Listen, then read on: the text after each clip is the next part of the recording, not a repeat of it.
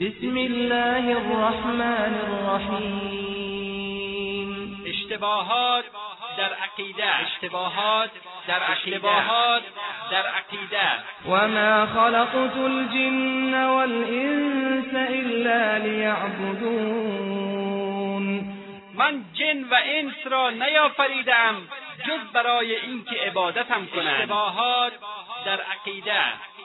یکی از اشتباهاتی که بعضی مسلمانان به آن مبتلا شدهاند دم خواندن و گردنبندهای شرکی است که مخالف با عقیده صحیح اسلامی می باشد اشتباه دیگری که بعضی از مسلمانان انجام می‌دهند تبرک جستن به درخت و سنگ و قبر و زیارت و پیر و غیر اشیا می برادران و خواهران مسلمان توجه کنید که الله سبحانه و تعالی برای برآورده ساختن نیازها و رفع مشکلات و مصائب و ارتباط میان بنده و خالقش چه عمل آسان راه نزدیک و کوتاهی را مهیا نموده است. راهی که به صرف اموال و طی کردن مسافات و انتخاب واسطه و پارتی نیازی ندارد. در هر جا که هستید در خانهتان در مسجد در محل کار مستقیما از الله سبحانه و تعالی بخواهید. آیا از حماقت و جهالت نیست که کسی درگاه پروردگار غفور و رحیم را ترک نموده و سوی قبر و زیارت و یا پیر و یا امام و یا چیز دیگری روی آورد؟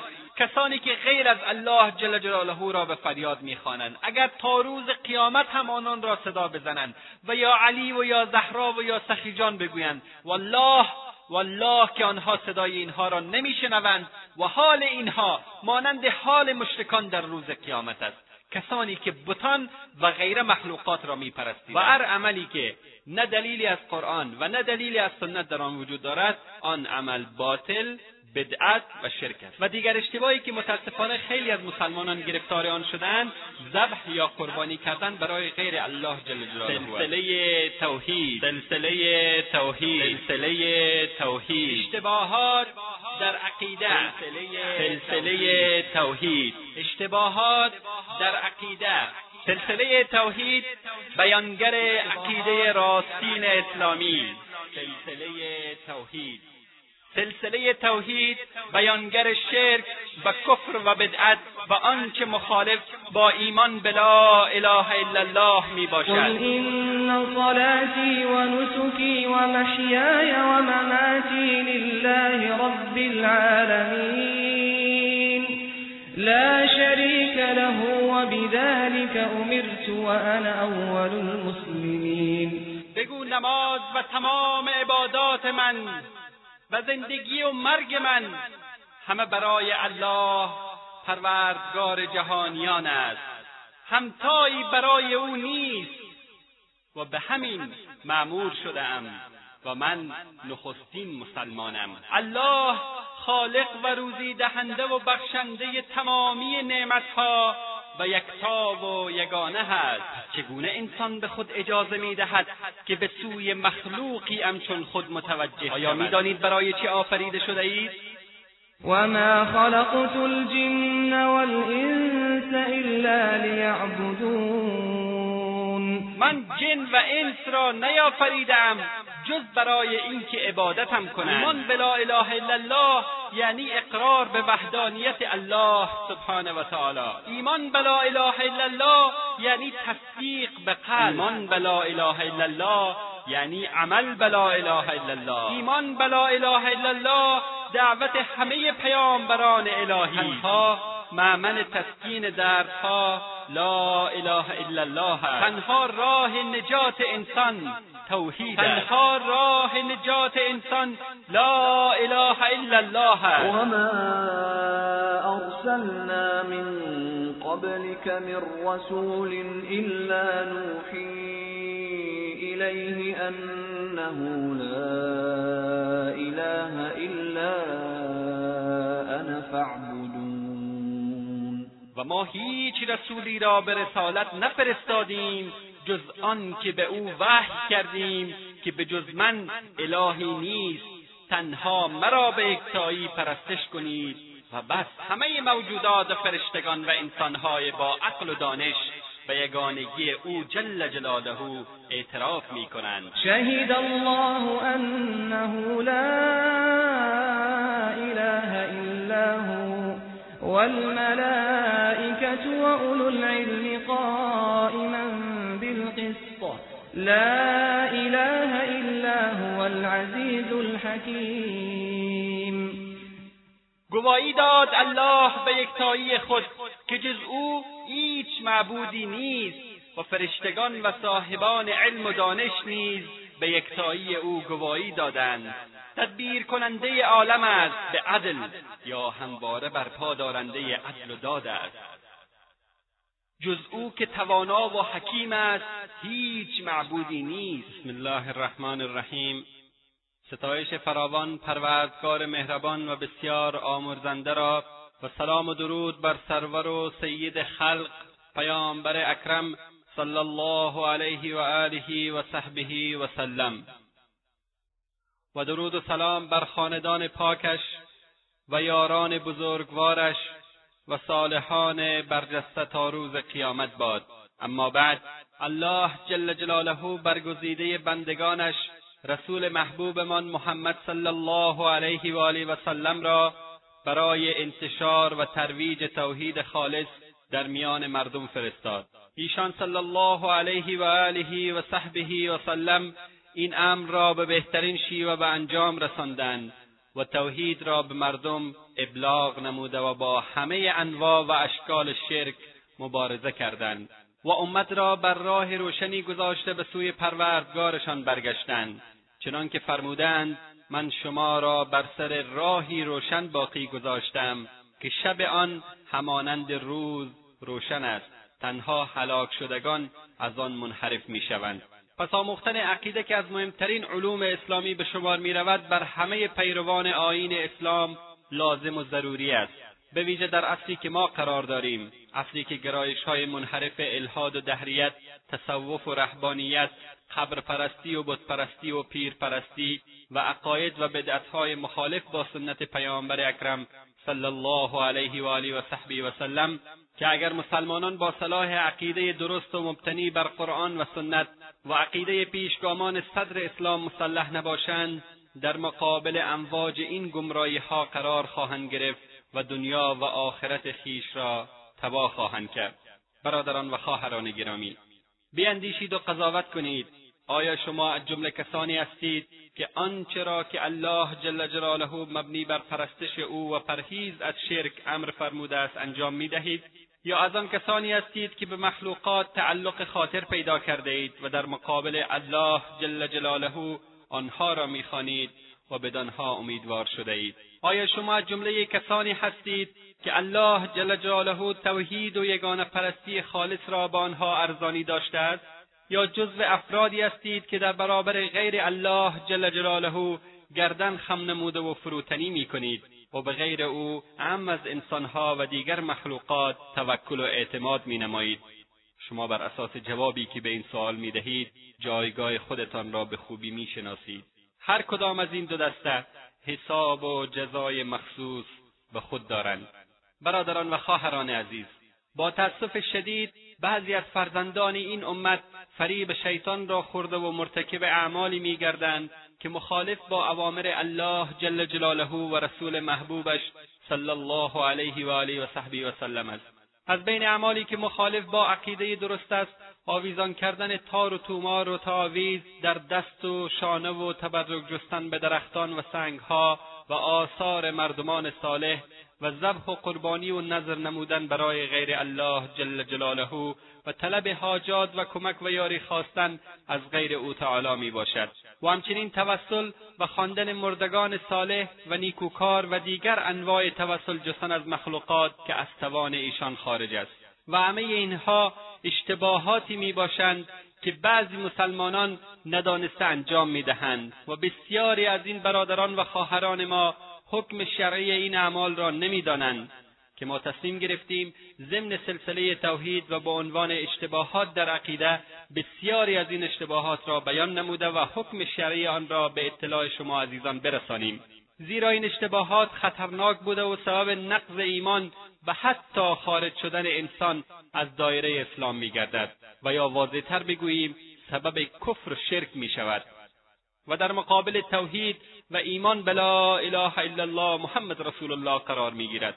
امیدواریم که برادران و خواهران مسلمان ما با دقت به این موضوعات توجه نمایند و همچنین نوارها و یا کستهای دیگر این سلسله را که در شش بخش می باشد با جان و دل گوش کنند و از بارگاه رب العزت والجلال توفیق هدایت برای خود و همه برادران و خواهران مسلمان استدعا می کنم. یکی از اشتباهاتی که بعضی مسلمانان به آن مبتلا شدهاند دم خواندن و گردنبندهای شرکی است. که مخالف با عقیده صحیح اسلامی می باشد آویزان کردن نخ و گردنبندها و پوشیدن حلقه یا دستمند و بستن تعویزها بر بازو و یا شانه و یا گردن به این گمان که آنها سبب خیر و برکت و یا دفع ضرر و مصیبت و بیماریها و یا سبب ایجاد محبت میان زن و شوهر و دفع آفات از کودکان می شود شرک است. اینها همه از امور جاهلیت بوده و اسلام آن را حرام قرار داده است. زیرا همه امور و خیر و شر آن از جانب الله جل جلاله است. و این چنین اشیا نه سبب جلب خیر و برکت و نه دفع کننده بلا و مصیبت می شود. اگر انسان به این عقیده باشد که پوشیدن و یا آویزان کردن چیزی بر جسم خودش سبب رفع مصائب و بلاها می گردد پس این چنین عقیده شرک اکبر به شما رفته و صاحب آن در دوزخ جاودان خواهد ماند.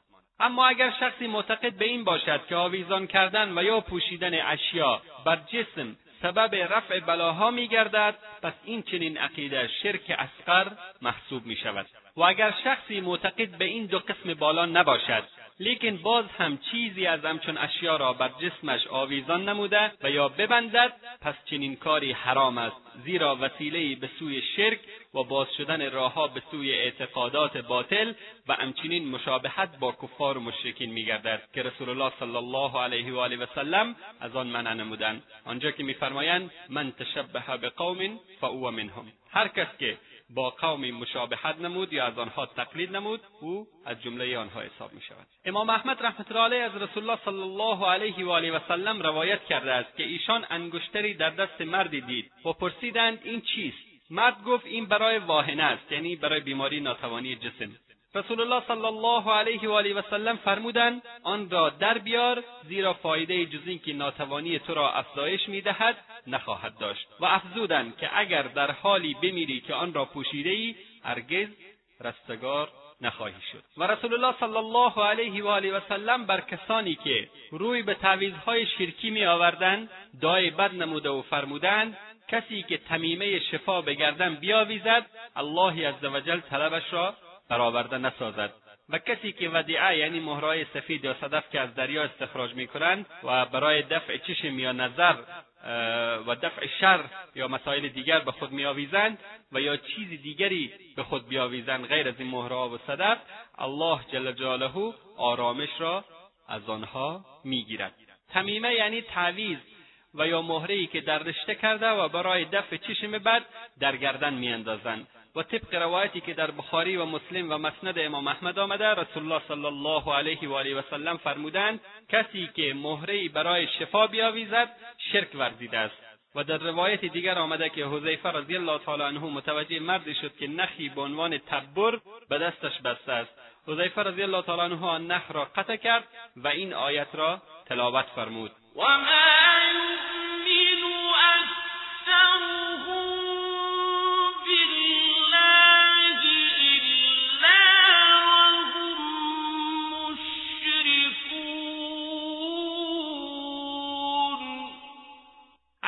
چنینند که ایمان نمیآورند مگر اینکه شرک میورزند. و از ابو بشیر انصاری رضی الله تعالی عنه روایت است که رسول الله صلی الله علیه و آله و سلم در یکی از سفرهایشان دستور دادند که در گردن هیچ شطری قلاده از تار و یا نوع دیگر نگذارید و اگر هست قطع کنید. و در روایت رسول الله صلی الله علیه و آله و سلم فرمودند کسی که چیزی آویزان بکند یعنی به نیت شفا یا دفع بلا الله جل جلاله نیز او را به همان چیز می سپارد گردنبندهایی که به خاطر شفا یا دفع بلا آویزان می شوند منحصر به آنچه که در احادیث آمده نیست بلکه انواع و اقسام مختلفی دارد. البته این غیر از گردنبندها و یا دستبندهایی است که خواهران مسلمان ما به عنوان زیب و زینت از زیورالات و جواهرات مانند طلا و نقره بر گردنهایشان آویزان می‌کنند که اگر به خاطر زیب و زینت باشد و به خاطر آرایش زن باشد هیچ اشکالی ندارد. اما کسانی که تصاویر و یا مجسمه های حیوانات و سایر جانداران را بر موترها یا ماشینها و یا برخی از مردم نعل اسب یا مرکب و یا خوشه گندم را بر سر دروازه های منازل یا دکانهای خود آویزان می کنند و نصب نمودن مجسمه های یادگاری و غیره اموری است که شریعت اسلام از آن شدیدا منع نموده است. زیرا همچه اعمال از امور جاهلیت و یکی از راههای منتهی به شرک و فساد در عقیده در میان مردم است. و اگر فرد معتقد باشد که این اشیا نفع یا ضرر میرساند و دارای قوه تاثیر در عالم هستند در واقع مرتکب شرک اکبر شده است. برادران و خواهران مسلمان تعویزها و گردنبندهایی که بعضیها آن را به خود میبندند دو نوع است. بعضی از آنها با تلسمها و عروف ابجد و شمارهها و خطوط و کلمات نامفهوم نوشته شده که استعمال آن به اجماع امت شرک و کفر است. و نوع دوم تعویزهایی که از آیات قرآن یا اسما و صفات الله تبارک و تعالی باشد که بیشتر علما آن را ممنوع قرار دادند و این نظریه قوی و مستدل است چنانکه در مسند امام احمد رحمت الله علیه از پیامبر اکرم صلی الله علیه و آله و سلم ثابت است که فرمودند دم شرکآمیز و تمیمه یا تعویز برای حفاظت از چشم و تعویز محبت آمیز شرک است. و هیچ دلیلی ثابت نشده که آن را تخصیص بکنند. قسمی که در مورد دمخانی از رسول الله صلی الله علیه و آله و سلم روایت است که فرمودند دم خواندن تا وقتی که شرکآمیز نباشد اشکالی ندارد. از این رو باید گفت آویختن هر چیزی که به قصد شفا و دفع ضرر باشد شرک است. و اگر این کار جایز می بود رسول الله صلی الله علیه و آله و سلم حتما آن را اجازه می‌دادند طوری که در مورد دم خواندن اجازه دادند. البته دم خواندنی که با الفاظ شرکی نباشد و فقط از آیات قرآن کریم و از دعایی که رسول الله صلی الله علیه و آله و سلم خواندند باشد. همچنین اقوال فراوانی از صحابه کرام رضوان الله علیهم اجمعین و تابعین آنها که نزدیکترین مردمان به عهد رسول اکرم صلی الله علیه و آله و سلم و داناترین مردمان به هدایت و ارشادات پیامبر صلی الله علیه و سلمند وجود دارد که به سراحت هر گونه تعویزی را ممنوع قرار دادند چنانکه ابراهیم نخعی رحمت الله علیه که از شاگردان عبدالله ابن مسعود رضی الله تعالی عنه است فرموده که اصحاب ابن مسعود تعویزی را که از قرآن باشد مکروه می‌دانستند. زیرا آویختن تعویزهای قرآنی توهین به آیات قرآن کریم است. زیرا شخصی که امرا با آن به خاطر قضای حاجت وارد حمام و جاهای ناپاک میگردد. و همچنین این گونه تعویزها انسان را از یاد الله جل جلاله غافل نموده و متوجه تعویز میگرداند. اما دم و دعاخانی شرعی دم خواندن به خاطر دفع ضرر تا وقتی که شرکآمیز نباشد اشکالی ندارد. پیامبر صلی الله علیه و آله و سلم میفرمایند دم خواندن باکی ندارد تا وقتی که شرک در آن نباشد.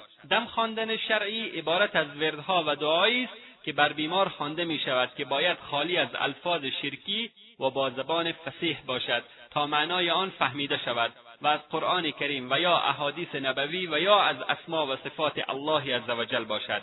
و انسان باید معتقد باشد که دم و دعا به تنهایی خود مؤثر نبوده بلکه تأثیر آن به خواست و اراده الله عزوجل صورت می‌گیرد. همچنین استعمال دوا و وسایل معالجوی مشروع دیگر که سودمند واقع گردد باکی ندارد مشروط بر اینکه خود این وسایل به ذات خودش مؤثر پنداشته نشود و تکه بر آن نگردد بلکه بر سبب ساز آن که الله جل جلاله می باشد تکیه شود و از وی شفا طلب گردد.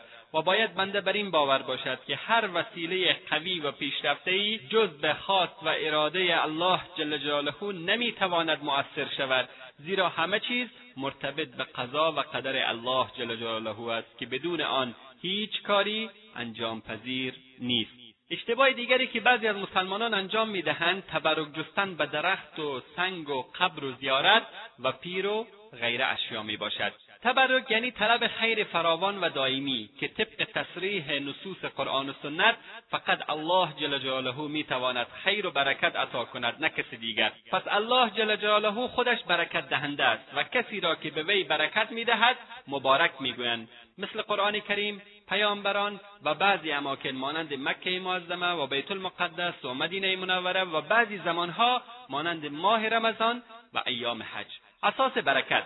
مسلمانان در مورد برکت سه امور را باید بدانند. اول بخشیدن خیر و برکت کار ویژه پروردگار عالم جل جلاله است. پس کسی که برکت را از غیر الله جل جلاله طلب کند بدون شک به الله جل جلاله شرک آورده است. دوم آنچه از اماکن اقوال و افعالی که در آنها برکت قرار داده شده است که نصوص قرآن کریم و سنت بر آن دلالت دارد. آنها در ذات خودشان بخشنده برکت نبوده بلکه سبب برکتند.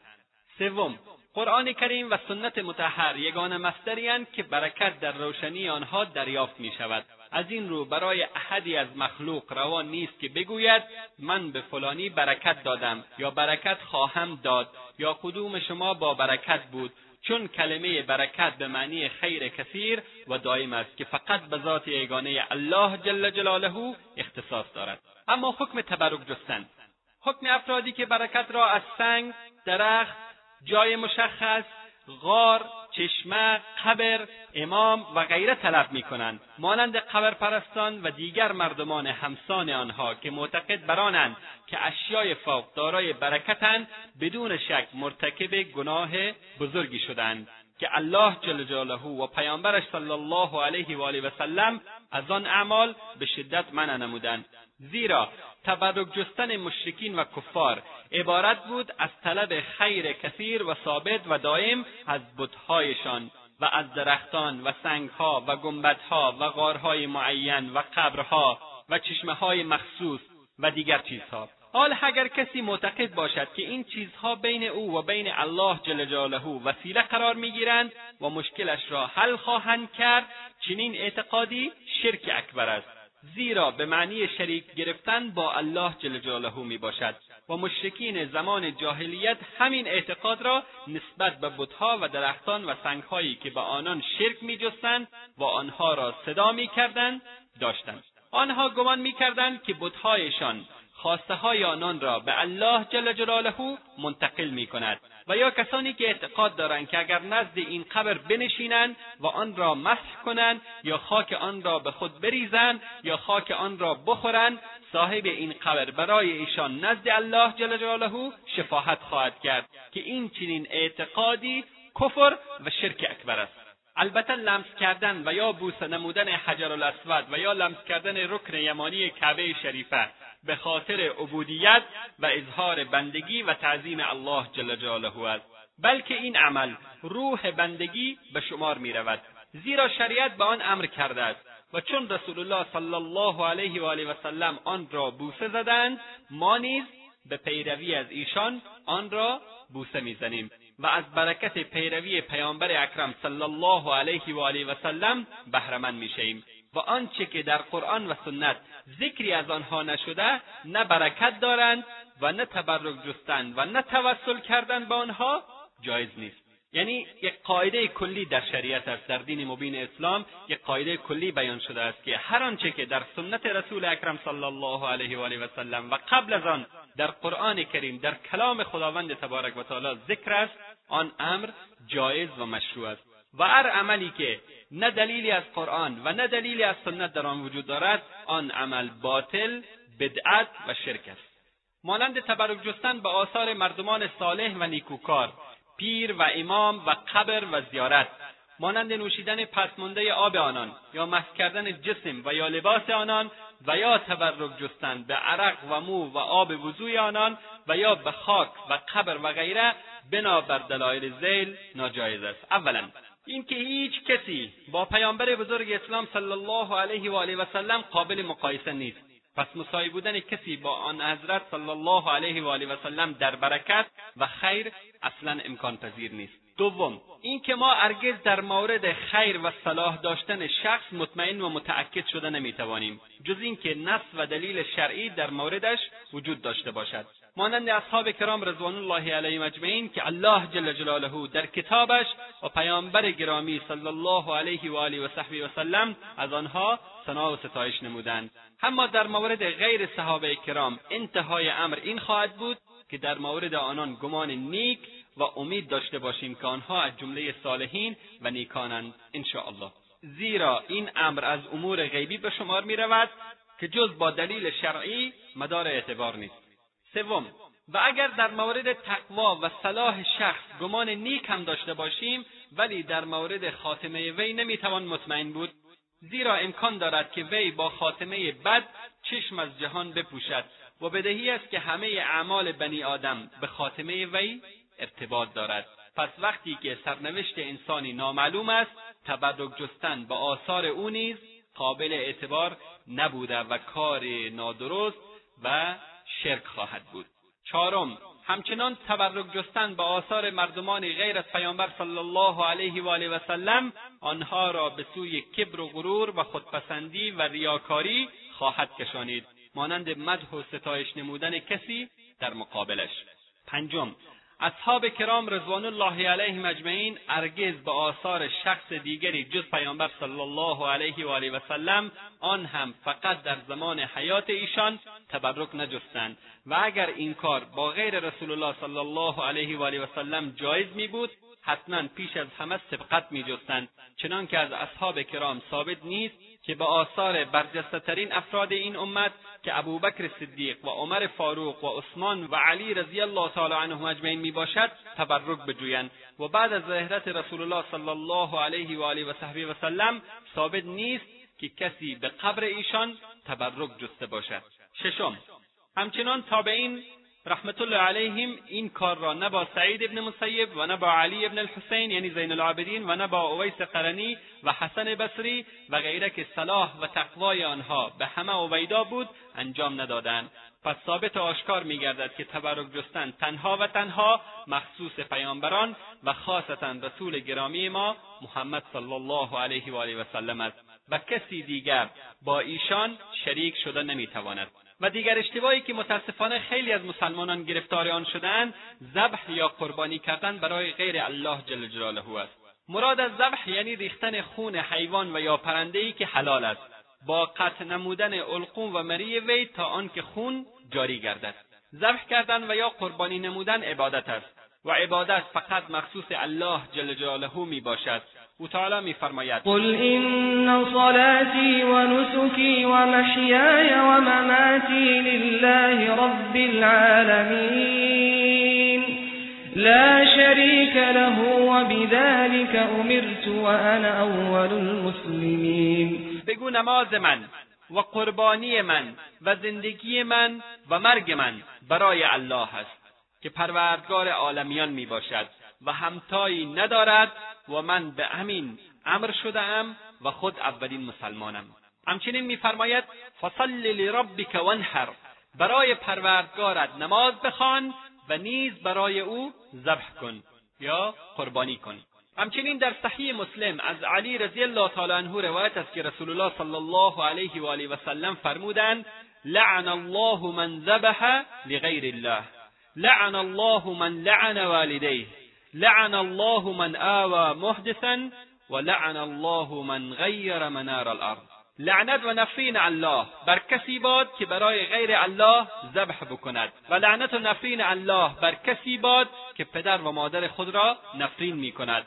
و لعنت و نفرین الله بر کسی که خائنی را پناه بدهد. و لعنت و نفرین الله بر کسی که حدود زمین را تغییر بدهد لعنت یا نفرین یعنی ترد نمودن و دور ساختن از رحمتهای الله جل جلاله.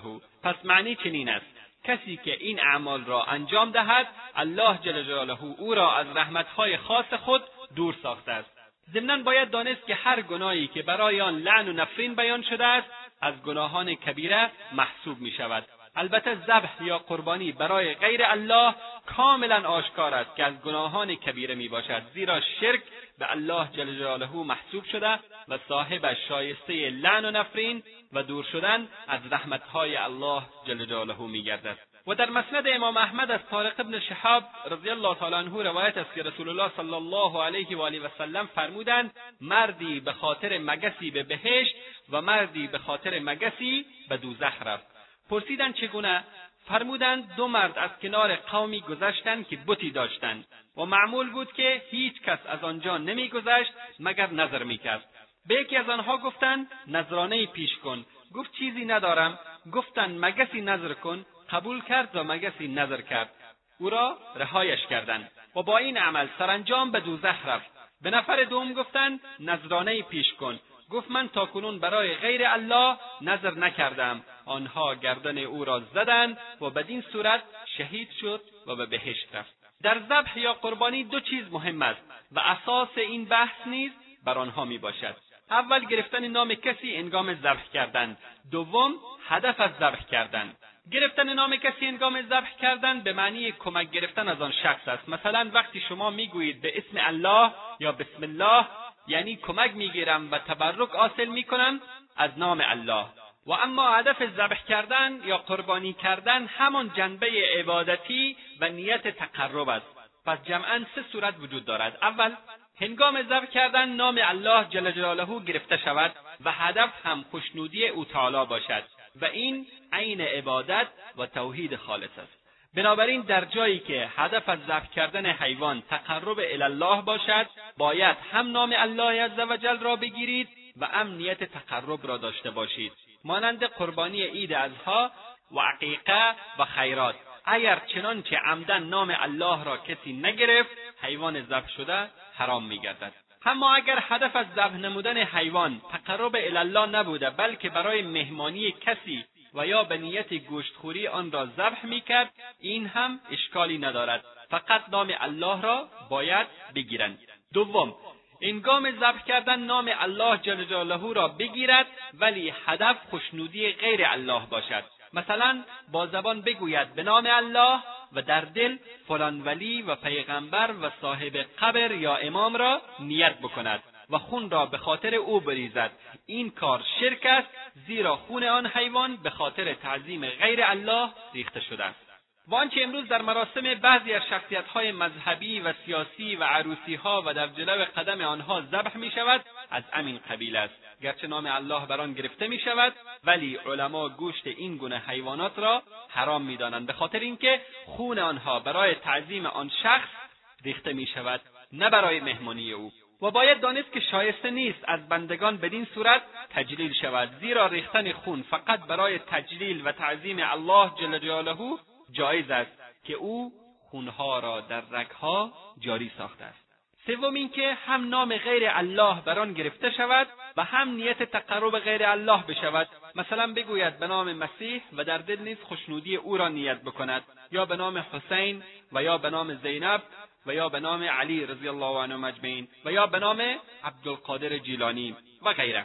و خوردن غذاهایی که در روز عاشورا و دیگر مناسبات به نام حسین رضی الله تعالی عنه و دیگران درست می شود جایز نبوده و خوردن آنها حرام می باشد زیرا قربانی و نظر آنها به خاطر غیر الله است. کسی که چنین بکند هم مرتکب شرک در عبادت و هم مرتکب شرک در استعانت شده است. خلاصه اینکه گرفتن نام غیر الله انگام ذبح یا قربانی شرک در استعانت و نیت تقرب به غیر الله شرک در عبودیت است.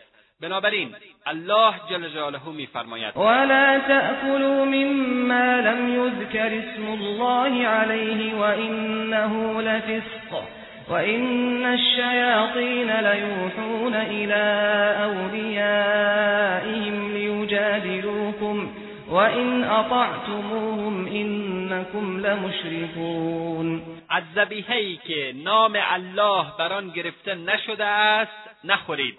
و این کار فسق است. همانا شیاطین به اولیای خیش دستور می‌دهند که با شما مجادله بکنند. و اگر شما از آنان پیروی بکنید شما نیز مشرک می‌شوید. ذبح یا قربانی زمانی خالی از شرک می باشد که دو امر در آن مراعات گردد. اول یکی ذبح و یا قربانی که امر الله جل جلاله و رسول صلی الله علیه و آله و سلم با آن به جا آورده می شود مانند قربانی یوم النحر در حج و یا عید قربان و یا فدیه دادن و غیره که شریعت بر آن امر نموده است که نه تنها جایز است بلکه مطلوب و عبادت است. الله جل جلاله میفرماید.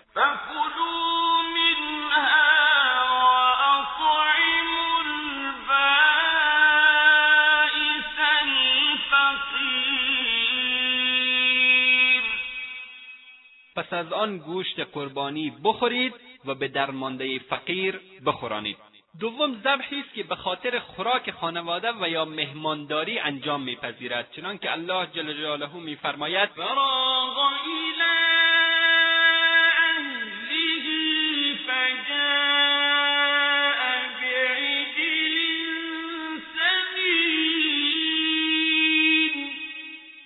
ابراهیم علیه السلام به سوی اهل خود رفت و گوساله چاکی را آورد برای مهمانانش.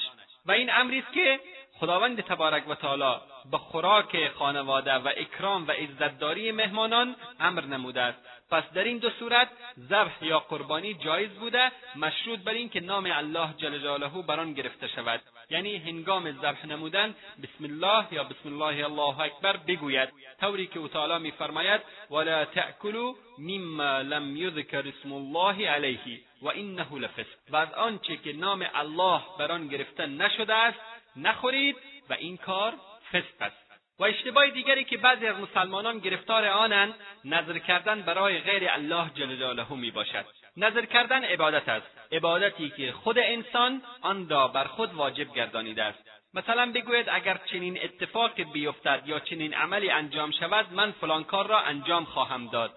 و معنی نظر هم در اصطلاح شرعی آن است که فرد مکلف در صورت رسیدن به آنچه که در انتظارش به سر می‌برد و آن را از الله جل جلاله می‌خواهد بر خود امر غیر واجبی را واجب و لازم گرداند. نظر کردن در اموری است که انجام آن بر بنده واجب نباشد.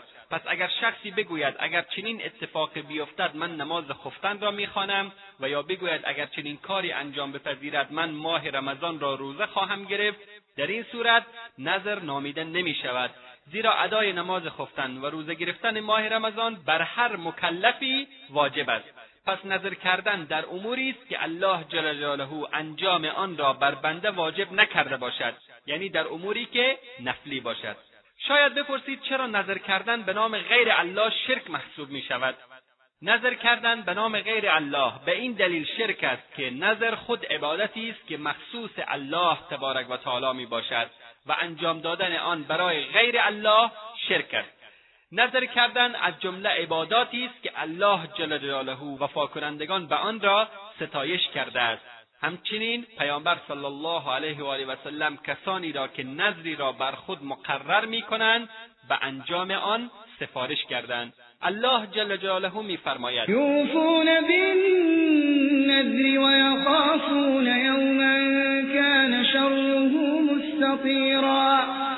آنها به نظر خود وفا می‌کنند و از روزی که شر و عذابش گسترده است بیمناکند یا میترسند. یعنی الله جل جلاله را به وسیله وفا کردن به نظرهایشان عبادت می‌کنند. از این رو الله جل جلاله وفا کنندگان به نظر را ستایش نموده است و هر امری که الله جل جلاله آن را مدح نموده و انجام دهنده آن را می ستاید در حقیقت عبادت است. و نظر کردن نیز مانند نماز و روزه و توسل و غیره عبادت است که اختصاص آن به غیر الله جایز نیست. و کسی که آن را برای غیر الله اختصاص می‌دهد در حقیقت به الله جل جلاله شرک و کفر ورزیده است. لذا مریم بنت عمران علیها السلام فرمود اینی نظرت للرحمن صومه و من برای پروردگار رحمان روزه نظر کردم. یعنی خاص به خاطر الله رحمان نه کس دیگر. زیرا روزه عبادت است و اختصاص آن برای غیر الله شرک است. برادران و خواهران مسلمان نظر سه نوع دارد. اول نظری که طاعت یا عبادت است. دوم نظری که گناه است. و سوم نظری که شرک است. اول نظر طاعت یا عبادت. این نوع نظر طوری است که انسان عمل طاعت و یا عبادتی را بر خود لازم گرداند. چه این نظر معلق باشد یا مطلق مانند این که بگوید نظر کردم که بر فقرا و مساکین صدقه نمایم و یا بگوید نظر کردم که فلان روز را روزه بگیرم و امثال آن. این گونه نظرها جایز است زیرا نظر کردن از جمله عباداتی است که الله جل جلاله وفا کنندگان آن را ستایش کرده است وفا به این گونه نظرها واجب است و کسی که به آن وفا نمی کند باید کفاره یمین یا کفاره قسم خوردن بدهد. باید یادآور شد که نظر کردن در اصل مکروه است زیرا الزام نفس بر امری است که الله جل جلاله آن را بر انسان واجب نکرده و ما را در انجام آن مختار گذاشته است و این امر موجب افزایش تکلیف و مشقت بر خودمان می شود. همچنین غالبا کسی که نظری می کند در انگام نظر کردن یا عمل به آن پشیمان می شود و به علت سنگینی و سختی عمل به آن در جستجوی راه خلاصی و رهایی از آن برمیآید. به ویژه زمانی که فردی مریض می شود و چیزی را بر خود نظر می کند یا زمانی که برآورده شدن نیازی که آن را خواسته به تأخیر میافتد. می‌بینیم در این حالت نظر می‌کند. گویی زبان حال و باطنش می‌گوید اگر من برای الله جل جلاله این کار را انجام ندهم الله جل جلاله با لطف خود آن نعمت و خیر را به من نخواهد رساند. یا آن شر و بلا را از من دور نخواهد کرد. و این اعتقاد سوء زن یا گمان بد به پروردگار عزوجل است که جایز نیست. دوم نظر معصیت یا گناه. این نظر طوری است که انسان فعل گناهی را بر خود لازم گرداند. چه نظر معلق باشد و یا نظر مطلق. مانند اینکه بگوید چنانچه این کار انجام گرفت فلان چیز را میدزدم و یا شراب می نوشم و یا زنا می کنم و یا سود می خورم و غیره. این چنین نظرها به اتفاق علما حرام بوده و مدار اعتبار نیست. و وفا به آن جایز نیست. به دلیل اینکه رسول الله صلی الله علیه و آله و سلم فرمودند همانا وفا کردن به نظری که در آن نافرمانی و معصیت الله جل جلاله باشد جایز نیست. همچنان پیامبر اکرم صلی الله علیه و آله و سلم میفرمایند کسی که نظر به نافرمانی و گناه کرد پس بر آن عمل نکند. کفاره چنین نظری نیست کفاره یمین یا کفاره قسم خوردن است. طوری که آن حضرت صلی الله علیه و آله و سلم فرمودند کفاره نظر امانند کفاره قسم است. همچنان میفرمایند نظر در معصیت نیست و کفاره آن کفاره یمین یا قسم است. سوم نظری که شرک می باشد نیز بر دو قسم است. اول نظر معلق. طوری که در عوض اصول نعمتی نظر به گردن بگیرد. مانند شخصی که بگوید اگر الله جل جلاله مرا شفا بخشید و یا مصیبت را از من دفع نمود برای فلان زیارت یا فلان جای قربانی خواهم کرد. دوم نظر معلق طوری که شخص بدون عوض و یا شرطی نظر را بر خود لازم بگرداند. مانند شخصی که بگوید بر خود نظر کردم که هر روز و یا هر هفته در فلان زیارت یا قبر نماز بخوانم و یا در فلان قبر چراغ روشن خواهم کرد و حکم چنین نظرها به اجماع امت و اتفاق همه علمای امت باطل بوده یکی از انواع شرک به الله جل جلاله محسوب می شود زیرا این کار ثابت می‌سازد که در قلب این شخص فلان قبر و یا فلان مکان با عظمت است. سپس وفا نمودن به چنین نظرها جواز ندارد. به دلیل عموم فرموده پیامبر اکرم صلی الله علیه و آله و سلم که فرمودند کسی که نظر به معصیت کرد بر آن عمل نکند و بزرگترین معصیت و گناه شریک قرار دادن با الله جل جلاله است. زیرا نظر طوری که گفتیم عبادت است و انجام دادن هر نوع عبادتی برای غیر الله کفر و شرک است.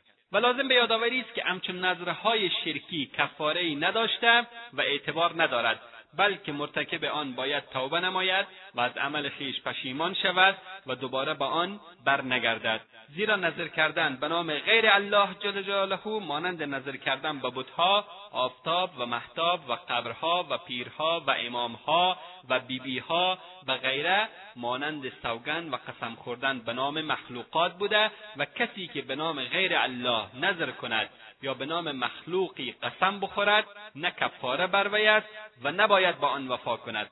همچنان نظر کردن به نام هر مخلوقی شرک محسوب می شود و شرک حرمتی ندارد تا کفاره بر آن لازم گردد. بلکه صاحب امچون نظری باید به الله سبحانه و تعالی رجوع نموده و توبه نماید و ارشاد پیامبر صلی الله علیه و آله و سلم را همیشه به یاد داشته باشید که فرمودند کسی که سوگند یاد کند و در سوگندش لات و عزا را یاد نمود پس بگوید اشهد ان لا اله الا الله. لات و عزا دو بتی از بتهای مشرکین زمان جاهلیت بود. و سوگند به هر مخلوقی مانند سوگند خوردن به بتهاست. به طور مثال کسی بگوید به جانم قسم به مادرم قسم یا به پدرم قسم یا به پیرم قسم و امثال آن. پس مسلمان باید کوشش کند که از قسمهای بیجا بپرهیزد و اگر ضرورت ایجاب می‌کرد فقط به نام الله جل جلاله سوگند یاد کند. یکی دیگر از اشتباهاتی که بعضی از مسلمانان مرتکب آن می‌شوند به دعا خواستن و به کمک طلبیدن و پناه بردن به غیر الله می‌باشد. دعا از بهترین عباداتی است که انسان را به پروردگارش نزدیک می‌کند و باعث تقرب به الله جل جلاله می شود زیرا این امر طلب و امید به ثواب بیم از عذاب و نیازمندی و پناه بردن به پروردگار را در خود نهفته دارد. دعا وسیله مظلومان و راهی برای اظهار عجز و ضعف شکست خوردگان و باعث سعادت در دنیا و آخرت می شود. پس دانستیم که دعا عبادتی است که مخصوص برای الله جل جلاله می باشد. و کسی که مقداری از دعا را به غیر الله جل جلاله اختصاص دهد یعنی غیر از او تعالی را بخواند در حقیقت شرک ورزیده است. انواع دعا. دعا بر دو قسم است. اول دعای مسئلت به معنای طلب یا خواستن دوم دعای عبادت. دعای مسئلت به معنی طلب یا خواستن بدین صورت که بنده دستها را بلند بکند و چیزی به خاطر جلب منفعت و یا دفع ضرر از الله جل جلاله مسئلت نماید. و این چیزی است که عموما با شنیدن کلمه دعا ذهن ما به سوی آن می‌رود.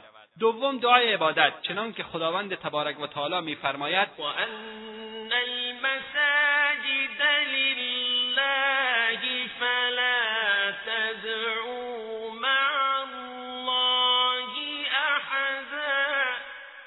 مساجد از آن الله است پس هیچ کس را با الله نخوانید.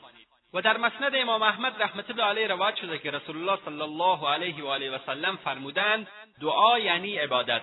این نوع دعا سایر عبادتها مانند نماز و زکات و قرائت قرآن و غیره را شامل می شود و هر دو نوع دعا که ذکر شد عبادت بوده و ملزم یکدیگرند. زیرا الله جل جلاله معبود و مالک نفع و ضرر است. و یگانه مشکل گشاست و ذاتی است که برای جلب نفع و دفع ضرر در دعا خوانده می شود. چنان که در وقت ترس و یا امید نیز بنده به سوی او تعالی روی می آورد و دعا می نماید. پس دعا کننده باید در برابر پروردگار عزوجل احساس ذلت و خاری نماید و این خود نوعی عبادت است. علاقه میان دعا و عبادت.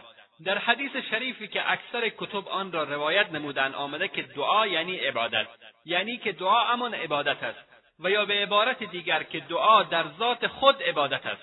زیرا الله جل جلاله دعا را عبادت خوانده و هر دو را با هم برابر و یکجا نموده است. چنانکه میفرماید قل اینی نهیت ان اعبد الذین تدعون من دون الله.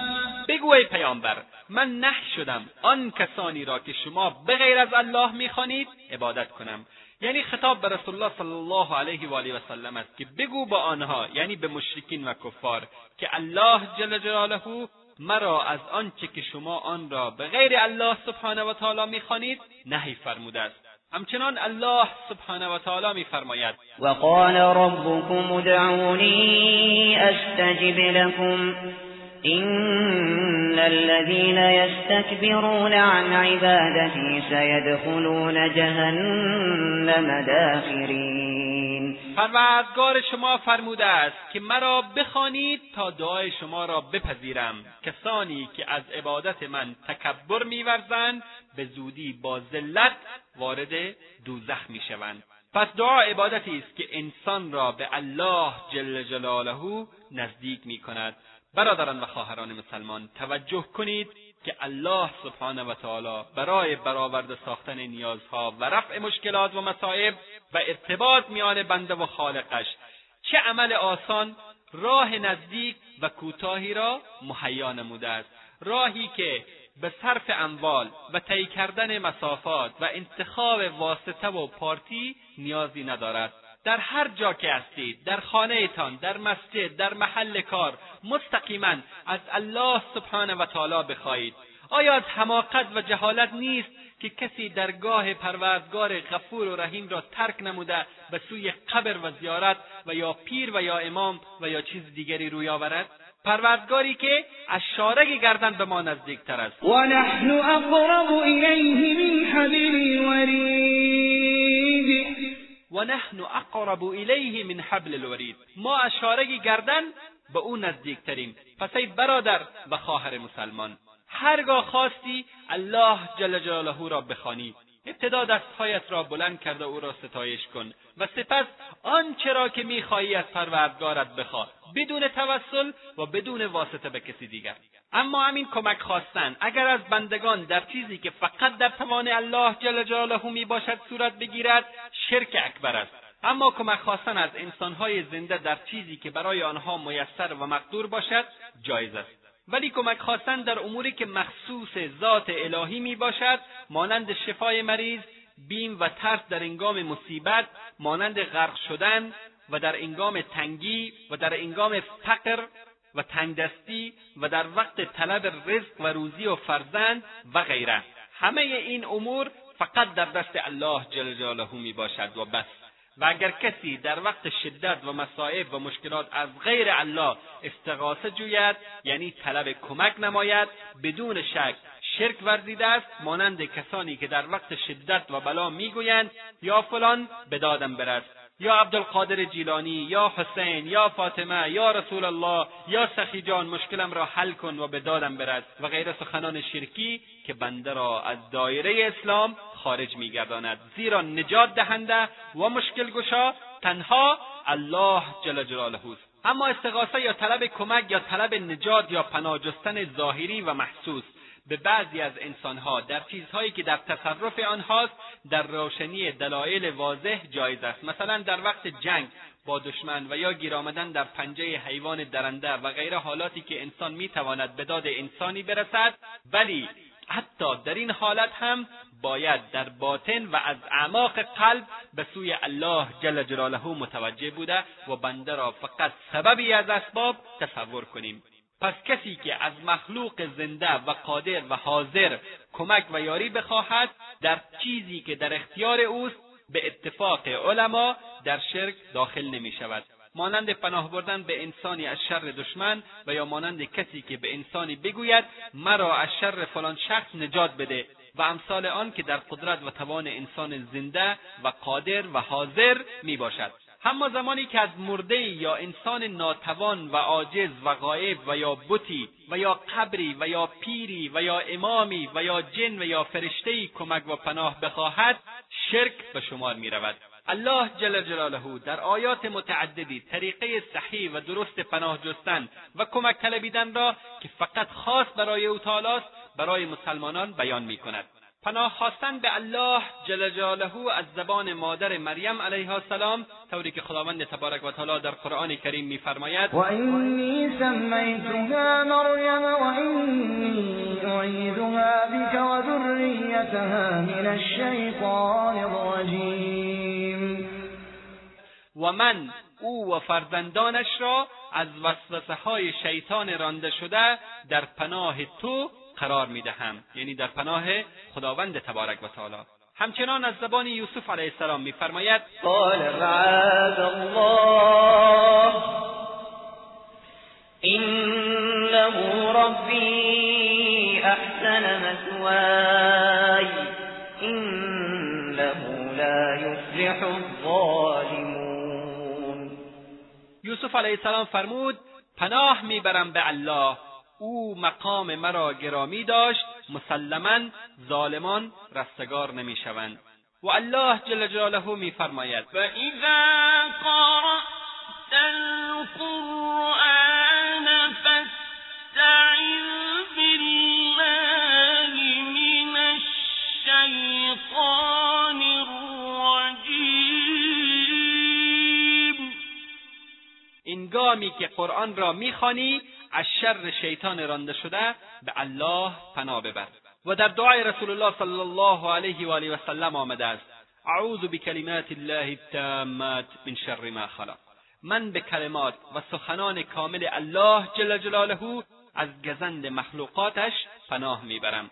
همچنان پناه جستن به یکی از صفات الله جل جلاله مانند پناه جستن به عزت و جلال الله چنان که در دعای رسول الله صلی الله علیه و آله و سلم آمده است. اعوذ بوجهک الکریم. پناه می‌برم به وجه گرامیت که این جایز است. پس کمک و پناه جستن به ذات یکتا و یگانه الله جل جلاله دعاست و دعا طوری که گفتیم عبادت می باشد و الله جل جلاله به آن امر نموده و اگر کسی به غیر الله پناه ببرد و کمک بخواهد به جای اینکه فایده عاید آلش شود ترس و استرابش افزایش مییابد.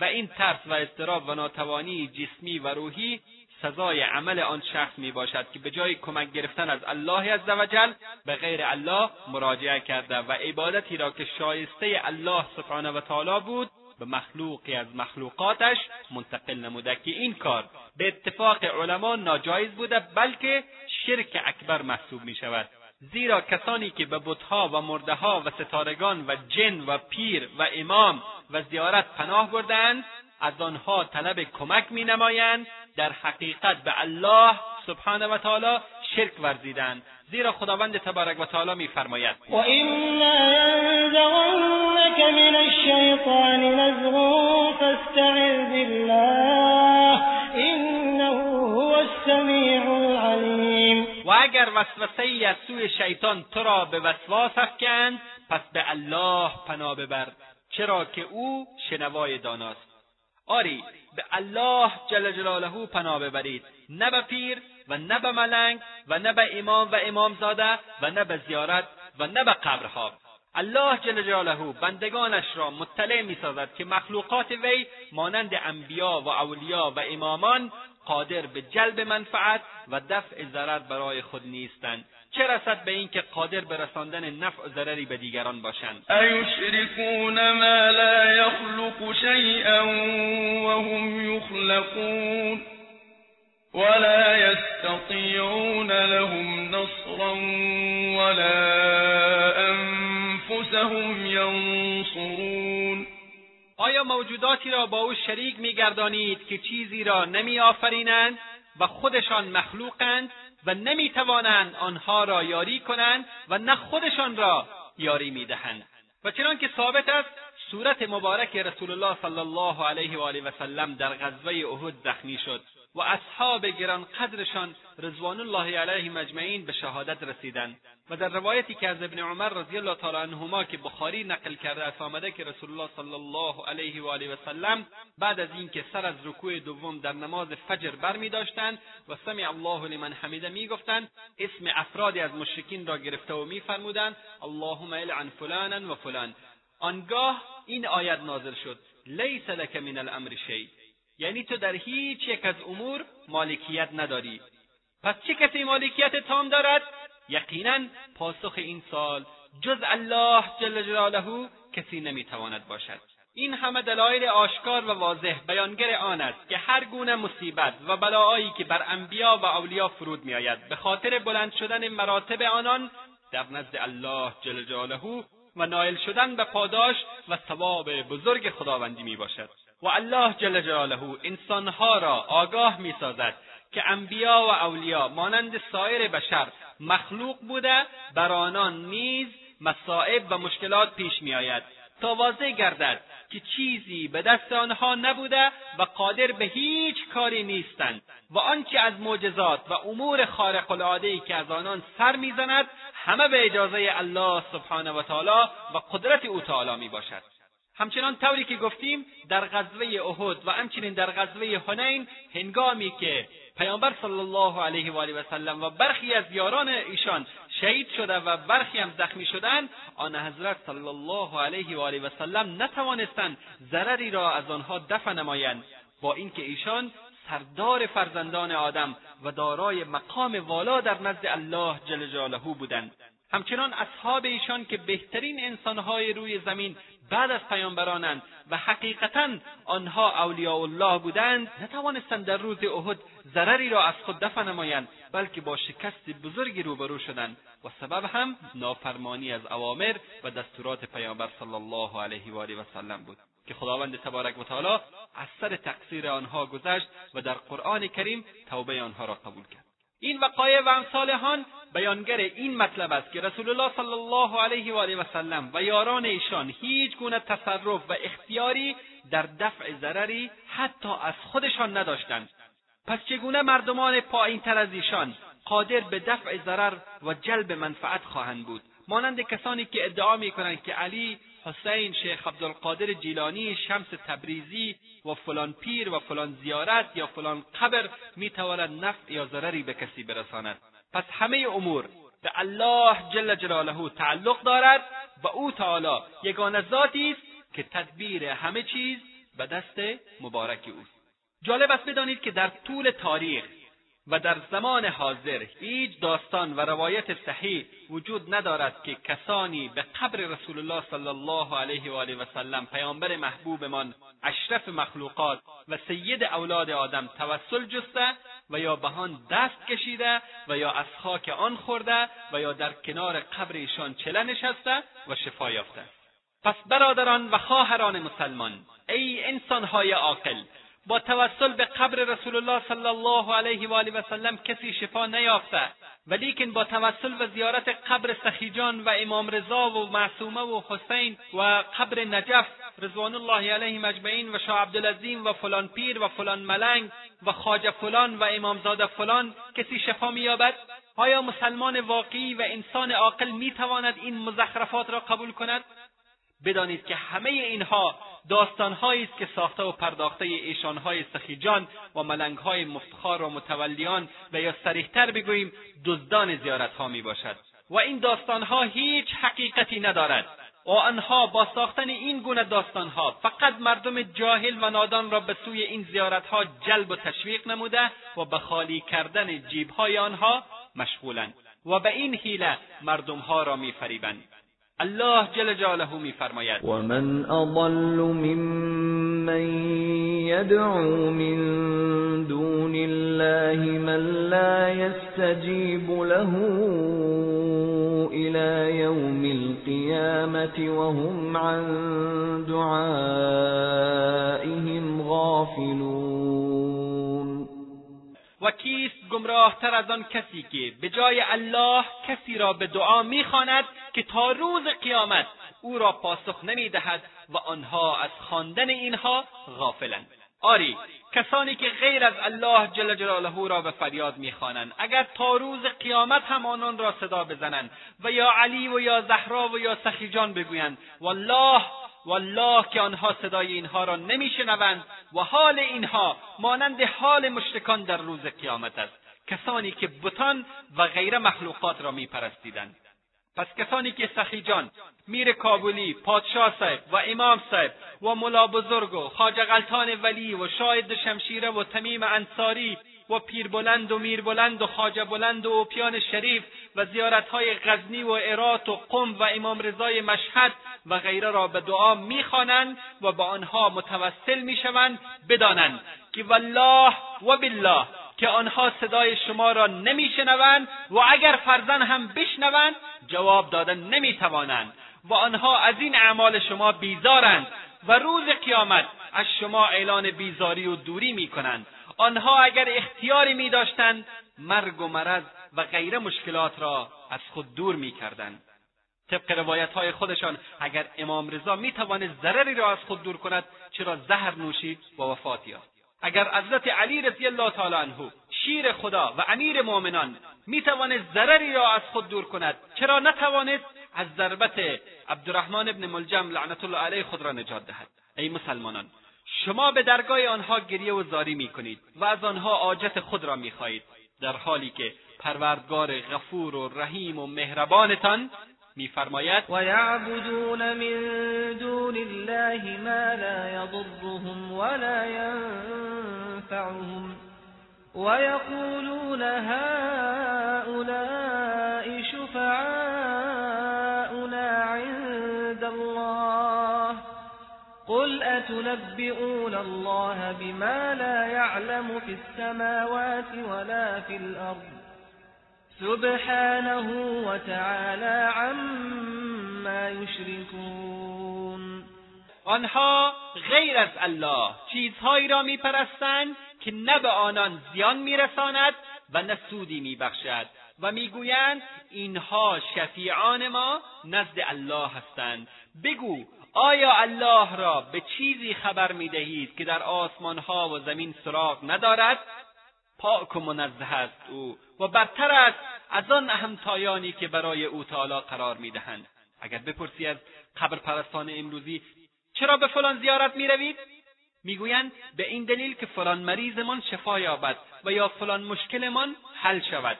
عزیزم مگر نمیدانی که این عمل شرک است و الله جل جلاله آن را حرام قرار داده است؟ در جواب خواهند گفت ای بابا شما هم مثل اینکه وهابی شده ای. ما که آنها را نمی پرستیم بلکه آنها را که بندگان نیک و صالح هستند در نزد الله سبحانه و تعالی شفیع و واسطه قرار می دهیم ما بندگان گنهکار هستیم پس از طریق امین زیارتها و امین امامان خود را به خدا نزدیک می کنیم حالا برادر و خواهر عزیز پدر و مادر مسلمان ببینید فرق بین این سخن قبر پرستان و زیارت پرستان امروز با مشرکان زمان رسول اکرم صلی الله علیه و آله و سلم چیست؟ خداوند تبارک و تعالی درباره این گونه انسانها میفرماید الا لله الدین الخالص والذین اتخذوا من دونه اولیاء ما نعبدهم الا لیقربونا الى الله زلفا إن الله يحكم بينهم فيما هم فيه يختلفون إن الله لا يهدي من هو كاذب كفار آگاه باشید که دین خالص از آن الله است و آنها که غیر الله را اولیای خود قرار دادند و دلیلشان این بود که اینها را نمی پرستیم مگر به خاطر اینکه ما را به الله نزدیک کنند.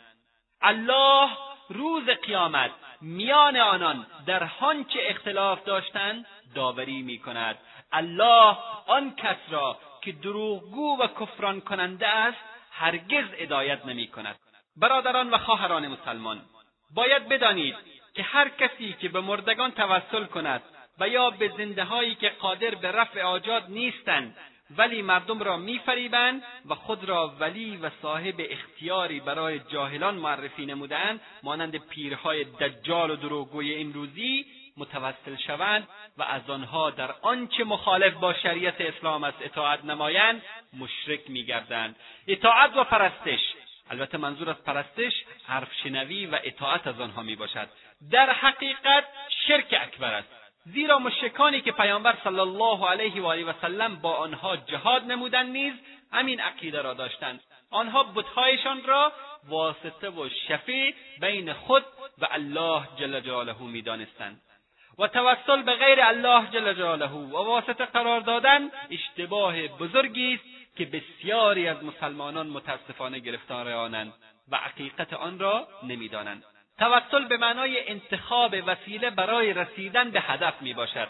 پس اصل آن قصد رسیدن به هدف مورد نظر است. و توسل جستن به الله جل جلاله این است که دعا کننده با دعای خود چیزی را یک جا نماید تا سبب پذیرش دعا گردد. پس ای مسلمانان یگان راه نجات راه انبیا و صالحان و پیروان واقعی آنهاست. که باید بند خیش را مطابق راه و روش آنها برابر ساخته و الله سبحانه و تعالی را به یگانگی و بدون شریک و شفیع و واسطه پرستش کند و از او تعالی ثبات و استقامت بر توحید را طلب نماید و بهترین الگو و نمونه و سرمشق مسلمانان پیامبر محبوبمان محمد صلی الله علیه و آله و سلم و اصحاب کرامشان رضوان الله علیهم اجمعین و اهل بیت گرامی ایشان هستند که تا پای جان با شرک و بدعت و گمراهی مبارزه نمودند. پس دو راه وجود دارد و بس. اول راه حق و مستقیم که راه رسول الله صلی الله علیه و آله و سلم و انبیا و اولیا و صحابه و اهل بیت رضوان الله علیهم اجمعین است. دوم راه گمراهی و زلالت راه سنگ و چوب و درخت پرستی و بت پرستی و زیارت پرستی و امام پرستی و پیر پرستی و وسیله و واسطه و پارتی بازی راه اول راه نجات است. راه سعادت و راه پیامبران و برگزیدگان الله عزوجل می باشد و منتهی به جنت می شود و راه دوم راه گمراهی و ظلم و نافرمانی و گناه و معصیت و شرک و کفر و منتهی به عذاب الهی و دوزخ است. برای واضح شدن بهتر قضیه توسل ما مفصلا توسل و انواع آن را برای برادران و خواهران مسلمان شرح می کنیم و برای معلومات بیشتر می توانید به کاست زیارت قبر و توسل که ضمن سلسله توحید نشر شده است مراجعه نمایید. نوع اول توسل توسل مشروع و یا جایز می باشد که اسلام آن را حلال قرار داده است. اول توسل به نامهای مبارک و صفات والای الله تبارک و تعالی.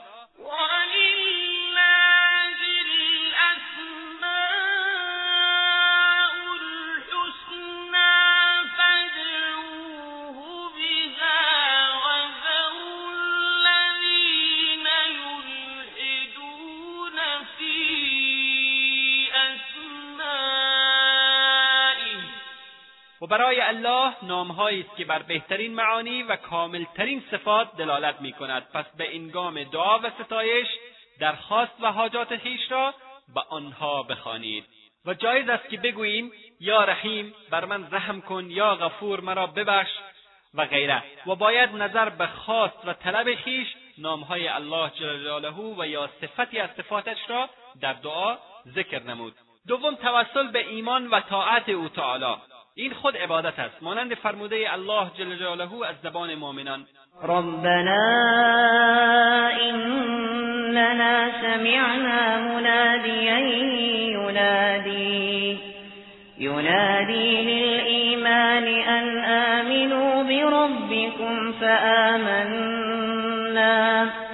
ربنا فاغفر لنا ذنوبنا وكفر عنا سيئاتنا وتوفنا وتوفنا مع الابرار پروردگارا ما صدای منادی تو را شنیدیم که به ایمان دعوت می‌کرد که به پروردگار خود ایمان بیاورید و ما ایمان آوردیم. پروردگارا گناهان ما را ببخش و بدیها را از ما بپوشان و ما را با نیکان بمیران. سوم توسل با پیشکش نمودن حالت و وضع دعا کننده و الله جل جلاله را تنها مشکل گشا و حاجت روا دانستند و اظهار عجز و ناتوانی در مقابل ذات او تعالی نمودند مانند فرموده موسی علیه السلام که به خداوند تبارک و تعالی دعا نمود.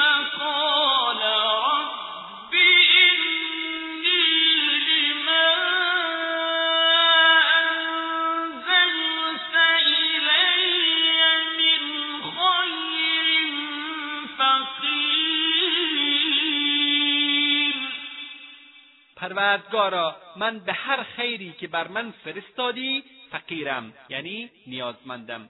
همچنان زمانی که یونس علیه السلام در شکم نهنگ یا ماهی بود این چنین توسل میجوز فنادى فی الظلمات ان لا اله الا انت سبحانك سبحانك انی كنت من الظالمین.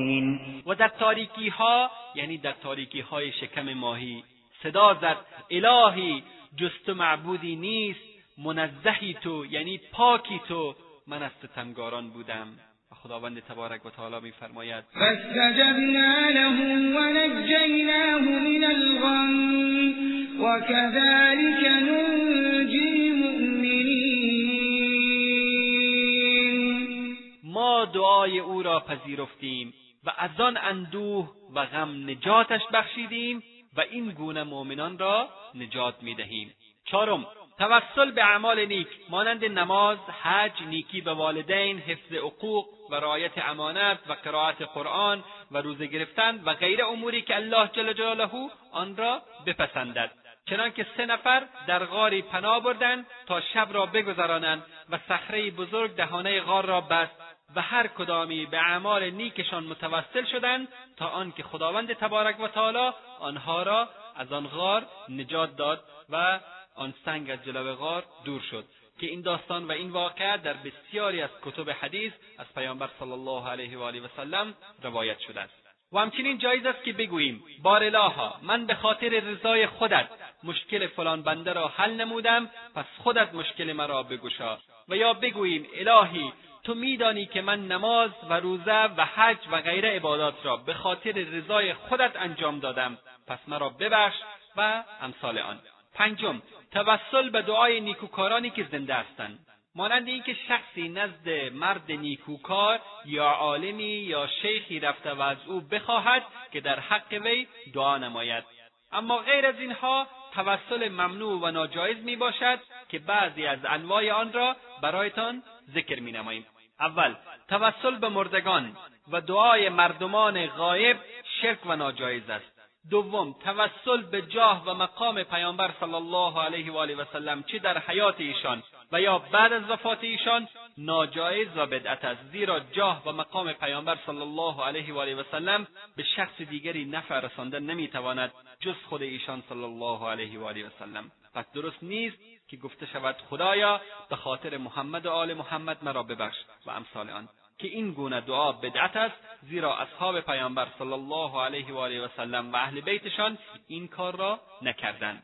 در بخاری و مسلم و بسیاری از کتب حدیث ذکر شده است که مسلمانان در زمان عمر فاروق رضی الله تعالی عنه برای طلب باران و دعای عموی پیامبر صلی الله علیه و آله و سلم یا کاکایشان عباس ابن عبدالمطلب رضی الله تعالی عنه در حالی که زنده بود توسل جستند. اما به پیامبر صلی الله علیه وسلم که از دنیا رفته بودند متوسل نشدند. همچنین توسل جستن به جاه و منزلت افراد نیکوکار و صالحان نیز امری جدید و بدعت و شرک است. این بود برخی از اشتباهاتی که بعضی از مسلمانان مرتکب آن می‌شوند و بر خود واجب دیدیم تا حکم آن را در پرتو قرآن کریم و سنت رسول الله صلی الله علیه و آله و سلم بیان کنیم. امید است که برادران و خواهران مسلمان ما در دوری از این منکرات کوشش نمایند و همچنین اهل بیت و دوستان و اقوام خود را از آن باز دارند برادران و خواهران مسلمان اینک برخی از دعای شرعی که از رسول الله صلی الله علیه و آله و سلم ثابت شده را برایتان بیان می‌کنیم تا عزیزان ما به جای توسل به قبر و پیر و ملنگ و جادوگرها به ذات پربرکت الله جل جلاله متوسل شوند تا سعادت دنیا و آخرت را نصیب خویش نمایند. به خاطر جلوگیری از خطر و آثار جادو بهترین و پرمنفعتترین را خواندن دعای شرعی است که در احادیث پیامبر صلی الله علیه و آله و سلم ثابت شده که مسلمانان را در پناهگاهی محکم از شر آن بلاها حفظ نماید اول خواندن آیت الکرسی بعد از ادای هر نماز فرضی و انگام خوابیدن و کسی که همیشه بر تلاوت آیت الکرسی مواظبت داشته باشد در حفظ و پناه الله جل جلاله قرار می‌گیرد و هیچ شیطانی به وی نزدیک شده نمی‌تواند. طوری که پیامبر صلی الله علیه وسلم در اکثر کتب حدیث فرمودند. دوم تلاوت سورای اخلاص و فلق و ناس یعنی سورای قل هو الله احد و قل اعوذ برب الفلق و قل اعوذ برب الناس.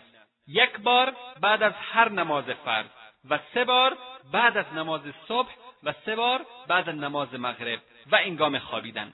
سوم تلاوت نمودن دو آیت اخیر سوره بقره. آمن الرسول بما انزل الیه من ربه والمؤمنون. كل آمن بالله وملائكته وكتبه ورسله. لا نفرق بين أحد من رسله. وقالوا سمعنا وأطعنا غفرانك ربنا وإليك المصير. لا يكلف الله نفسا إلا وسعها. لها ما كسبت وعليها ما اكتسبت. ربنا لا تؤاخذنا إن نسينا أو أخطأنا.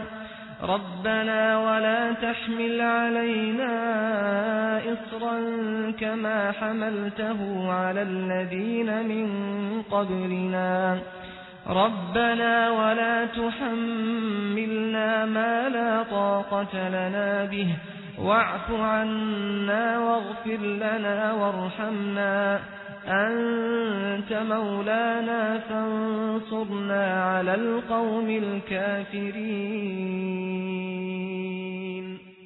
پیامبر به آنچه از سوی پروردگارش بر أو نازل شده ایمان آورده است و أو به تمام سخنان خود کاملا مؤمن می باشد و همه مؤمنان نیز به الله و فرشتگان او و کتابها و فرستادگانش ایمان آوردند و می‌گویند ما در میان هیچ یک از پیامبران او فرق نمی‌گذاریم و به همه ایمان داریم و مؤمنان گفتند ما شنیدیم و اطاعت کردیم پروردگارا انتظار آمرزش و بخشش تو را داریم و بازگشت ما به سوی توست. الله هیچ کس را جز به اندازه تواناییش مکلف نمی کند. انسان هر کار نیکی را انجام دهد برای خود انجام داده و هر کار بدی کند به زیان خود کرده است. مؤمنان می‌گویند پروردگارا اگر ما فراموش یا خطا کردیم ما را مؤاخذه و بازخواست مکن. پروردگارا تکلیف سنگینی بر ما قرار مده. آنچنان بر کسانی که پیش از ما بودند قرار دادی. پروردگارا آنچه طاقت تحمل آن را نداریم بر ما مقرر مدار و آثار گناه را از ما بشوی. ما را ببخش و در رحمت خود قرار ده. تو مولا و سرپرست مایی پس ما را بر جمعیت کافران پیروز گردان. از رسول الله صلی الله علیه و آله و سلم ثابت است که کسی که در ابتدای هر شب این دعایت را بخواند وی را کفایت خواهد کرد. چهارم هر مسلمانی باید همیشه به این دعا به الله جل جلاله پناه ببرد. اعوذ بکلمات الله التامات من شر ما خلق. یعنی من به کلمات و سخنان کامل الله از گزند مخلوقاتش به او پناه می‌برم. زیرا رسول الله صلی الله علیه و آله و سلم فرمودند هر کسی در منزلی یا جایی فرود آید و بگوید من به کلمات و سخنان الله از گزند مخلوقاتش به او پناه می‌برم تا وقتی که در آن مکان باشد هیچ چیز و هیچ کس به او ضرر رسانده نمی‌تواند. چهارم و سه بار خواندن این دعا در آغاز روز و شب سنت است. بسم الله الذي لا يضر مع اسمه شيء في الأرض ولا في السماء وهو السميع العليم.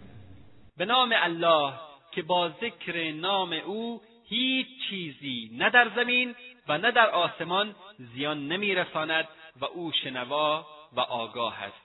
این دعا در کتب معروف حدیث مانند بخاری و مسلم و مسند امام احمد و ترمیزی و غیره روایت شده و همچنان آمده که رسول الله صلی الله علیه و آله و سلم بر خواندن و مداومت به این دعاها ترغیب نمودند. پس بر هر مسلمان لازم است که در سفر و در هر جایی که باشد این دعا را بخواند تا از هر گزندی در امان باشد.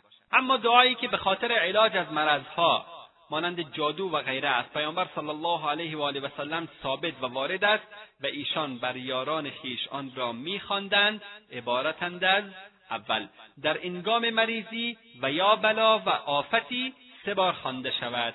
الهی ای پروردگار مردم سختی را برطرف کن و شفا بده که تو شفا دهنده ای و شفایی جز شفایت نیست شفایی که بیماری را نگذارد. این حدیث در بخاری و مسلم و دیگر کتب حدیث روایت شده است.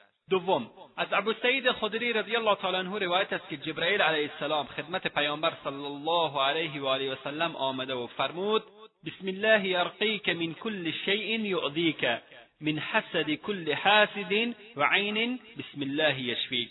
یعنی به نام الله از هر چه اذیتت می‌کند تو را دم و دعا مینمایم. از شر هر نفس یا چشم حسود الله تعالی شفایت می‌دهد و به نام الله مداوایت می‌کنم. این حدیث در مسند امام احمد و غیره کتب حدیث ذکر شده است. و دیگر دعایی که بر مریض خوانده می شود اسأل الله العظیم رب العرش العظیم ان یشفیک. از الله بزرگ پروردگار عرش بزرگ می طلبم که شفایت دهد. که باید این دعا هفت بار خوانده شود. یعنی انگامی که به عیادت مریضی رفتید هفت بار بخوانید. پیامبر صلی الله علیه وسلم در حدیثی که در مسند امام احمد روایت شده فرمودند الله مریض شفا مییابد. و لازم به یادآوری است که بر مریض جایز نیست که نزد فالبینان و کسانی که ادعای علم غیب را دارند برود و همچنین جایز نیست که سخنان آنها را تصدیق نمایند. زیرا آنها از اموری که آگاهی ندارند پیشگویی نموده و مردمان نادان را میفریبند و یا از جنهای کافری که با آنها ارتباط دارند کمک و استعانت میجویند که ما در نوار حکم جادو و فالبینی و نجومی مفصلا حکم آن را بیان نموده ایم که برادران و خواهران مسلمان می‌توانند به آن مراجعه نمایند. پس برادر و خواهر مسلمان از رفتن نزد امچو اشخاص بپرهیز و به الله جل جلاله توکل نما و شفا را از ذات او تعالی بخوا و دعای شرعی را خودت بر خود بخوان و دم کن. و هر اندازه به الله جل جلاله نزدیک شوی به همان اندازه بلکه بیشتر از آن الله جل جلاله تو را مورد لطف و رحمت خود قرار می‌دهد الهی ما را در زمره کسانی قرار بده که آنها را هدایت کرده ای. و ما را جز کسانی قرار بده که با آنها عافیت عطا فرمودی. الهی ما را جز کسانی قرار بده که تو یاور آنانی و هرچی که به ما عنایت فرموده ای مبارکش بگردان و ما را از مصیبتها حفاظت کن.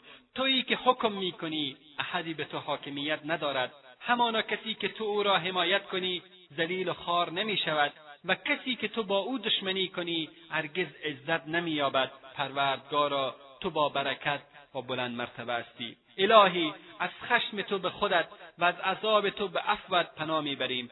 از خشمت به تو پناه می‌بریم. الهی من نمی‌توانم تو را آنطور که شایسته ای مدح کنم. تو آنچنانی که خود خود را مدح کرده ای بار الها فقط تو را بندگی می‌کنیم و برای تو نماز می‌خوانیم و تو را سجده مینماییم و به سوی تو تلاش می‌کنیم.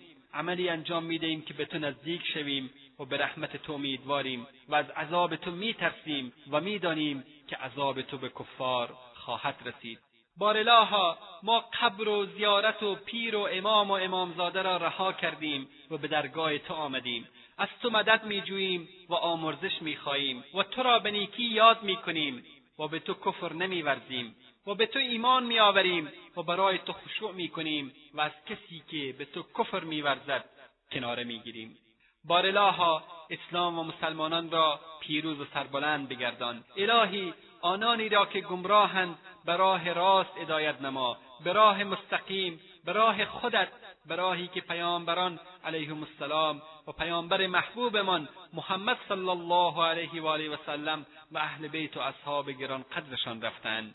بارلاها این عمل را خاص برای رضای تو و هدایت برادران و خواهران مسلمانمان انجام داده ایم بارلاها آن را در میزان حسناتمان قرار بده و کسانی را که در تهیه و نشر آن امکاری نمودند و همچنین کسانی را که شنیدند و عمل کردند پاداش نیک و جنت الفردوس نصیب نما و در روزی که نه مال به درد می‌خورد نه اولاد در پناه لطف خود و در سایه عرش خود حفظ نما. وآخر دعوانا أن الحمد لله رب العالمين وصلى الله على سيد الأنبياء والمرسلين وعلى آله وصحبه أجمعين والسلام عليكم ورحمة الله وبركاته.